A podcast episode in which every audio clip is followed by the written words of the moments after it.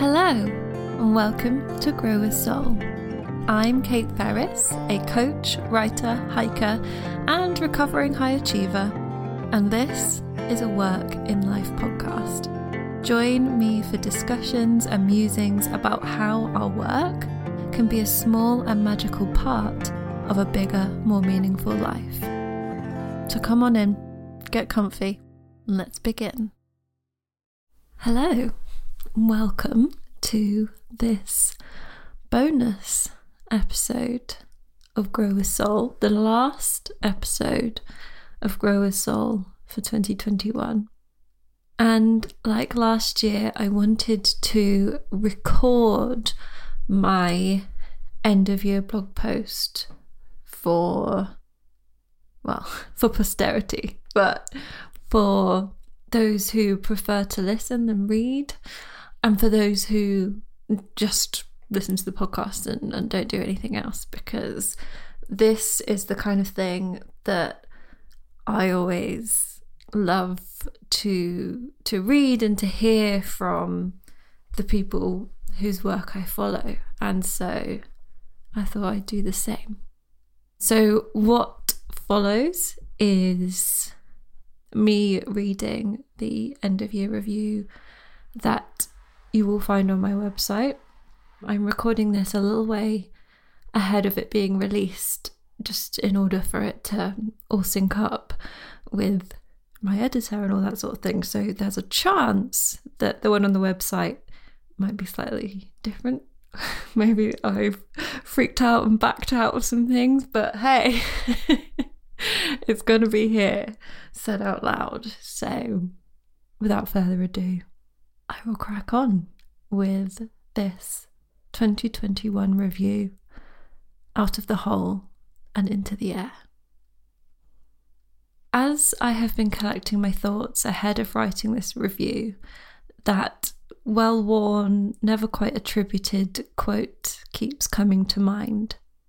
You overestimate what you can do in a day and underestimate what you can do in a year.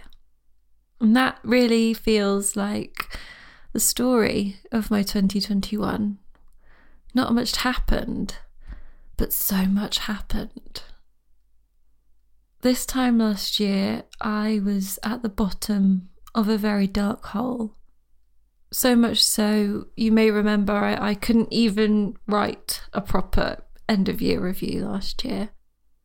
Unbelievable is not a strong enough word for how it feels to now be in a new home, to be free in the wide open air.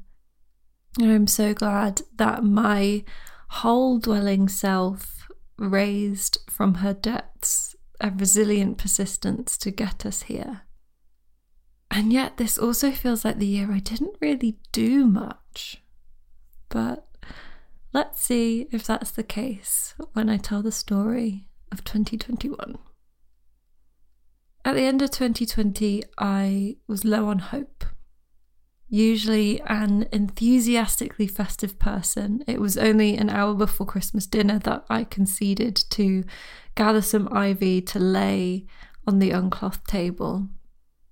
By this point, my ex partner had made it clear that he would not leave the house that he refused to contribute to paying for, and I couldn't cope with living in the same house for any longer. And so I was throwing myself on the mercy of holiday homeowners, trying to find someone willing to let to me in the midst of a national lockdown. And luckily, on the 4th of January, I fitted as much as I could into a Fiat 500, drove 25 minutes along deserted roads, and let myself into an Airbnb for what I thought would be two weeks and it turned out it would be two months. I feel I need half a book to adequately describe the way those two months changed the course of my life. I think of them as a furnace, a high firing in which I had to sit while I was made stronger and made what I was supposed to be. For the previous three months, I had been cooped up in the house with my mother and I in one half of the house and my ex in the other, and now I was thrust into complete isolation in an all but empty village in a total lockdown in the middle of winter. All I had to do was fixate on my heartbreak, wonder what the fuck was going to happen, have an existential crisis about my work, and feel hollowed out by loneliness. I was doing my 40,000 word project at this time as well. And so I was immersed, half drowning in all these feelings as I wrote about them at length and in detail, day after day. And in hindsight, that project was not the best idea. but there was a shining light. As well as my Grinch like list of activities, there was one other thing I had to do walk.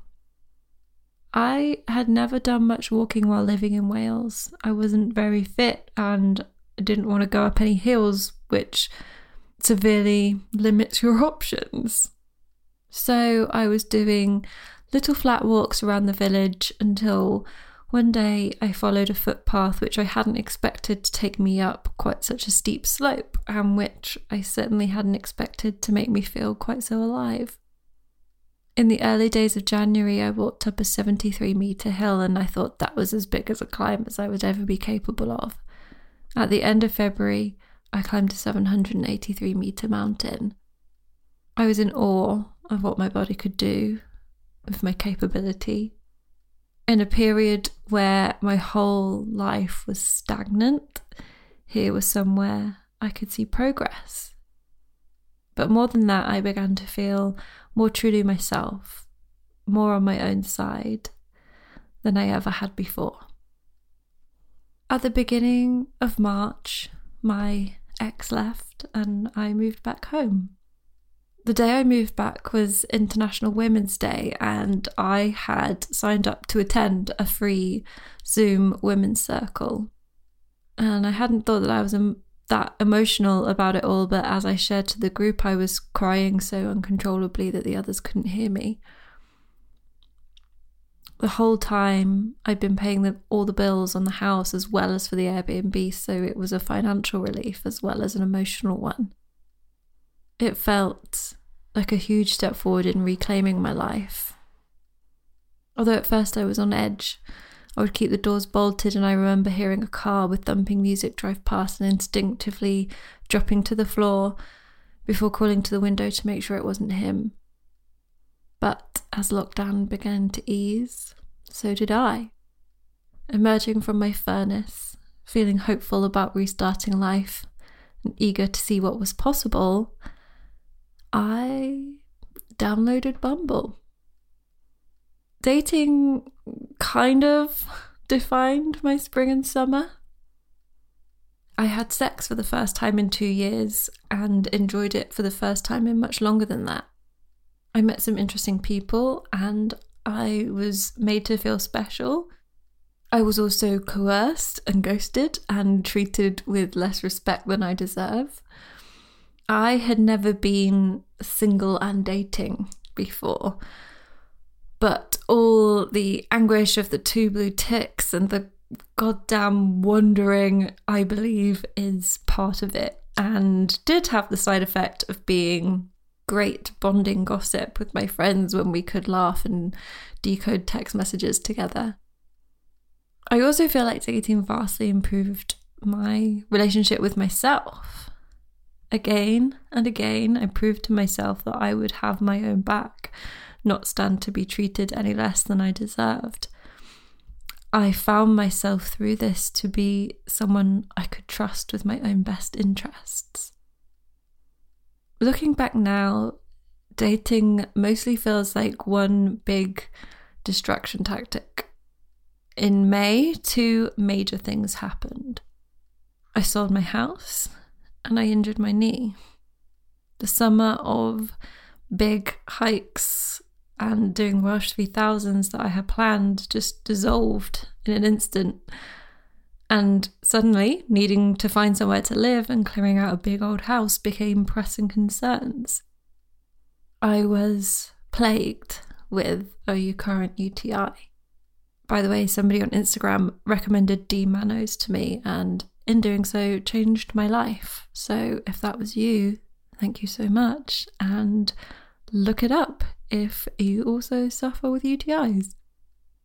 But also, behind all of this was a backdrop of knowing I didn't want to do coaching anymore, knowing I didn't want to do marketing anymore, but not knowing what on earth I did want to do. So, with nowhere to walk and nothing but real estate dead ends, it was much easier to lie in the sun on my patio messaging boys on Tinder. Much easier to agonize over whether someone was right for me or not than look at a blank screen and blinking cursor. And it was a distraction from the biggest fear of all. I remember crying on the phone to my friend halfway up a hill after pouring my heart out into a WhatsApp message that still to this day was left on read. And it wasn't even about the guy, it was the fact that the guy represented a possibility, and with that possibility off the table, I couldn't ignore the fact that I was totally, totally alone. Summer had been ungrounded quite literally, as I hadn't been able to walk in the mountains. And I realized how much I connected with myself on my hikes, and that this meant my own self, my own knowing, had felt inaccessible during these months. But it was also ungrounded because I had had long, wonderful weeks visiting friends and having visitors. I am smiling now as I think back to accidentally staying up till it got light around the fire pit and bottles of wine in the caravan, giddy laughter on the way to dinner. I swam in the sea for the first time this summer. One evening, my friend and I went a little too deep, and as we swam back toward shore, something caught my eye over my shoulder.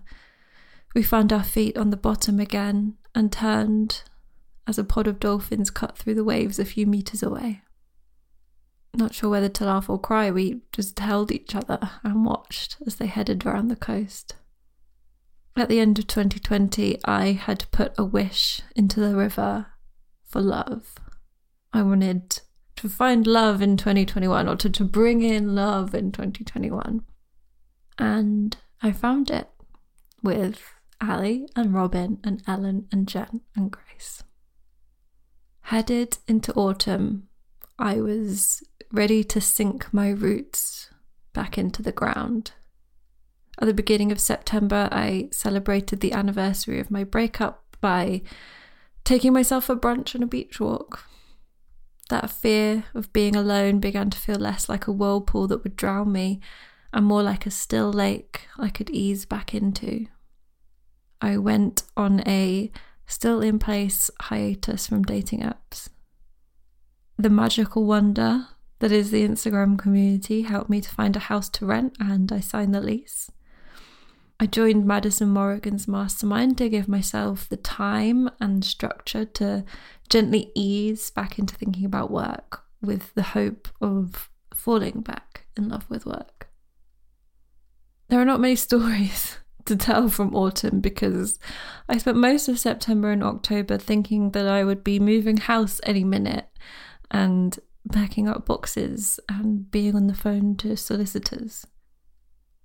But on the 28th of October, I had the phone call that the sale had gone through, and I lay on the floor and cried. it was relief. I was free of the responsibility and free of him.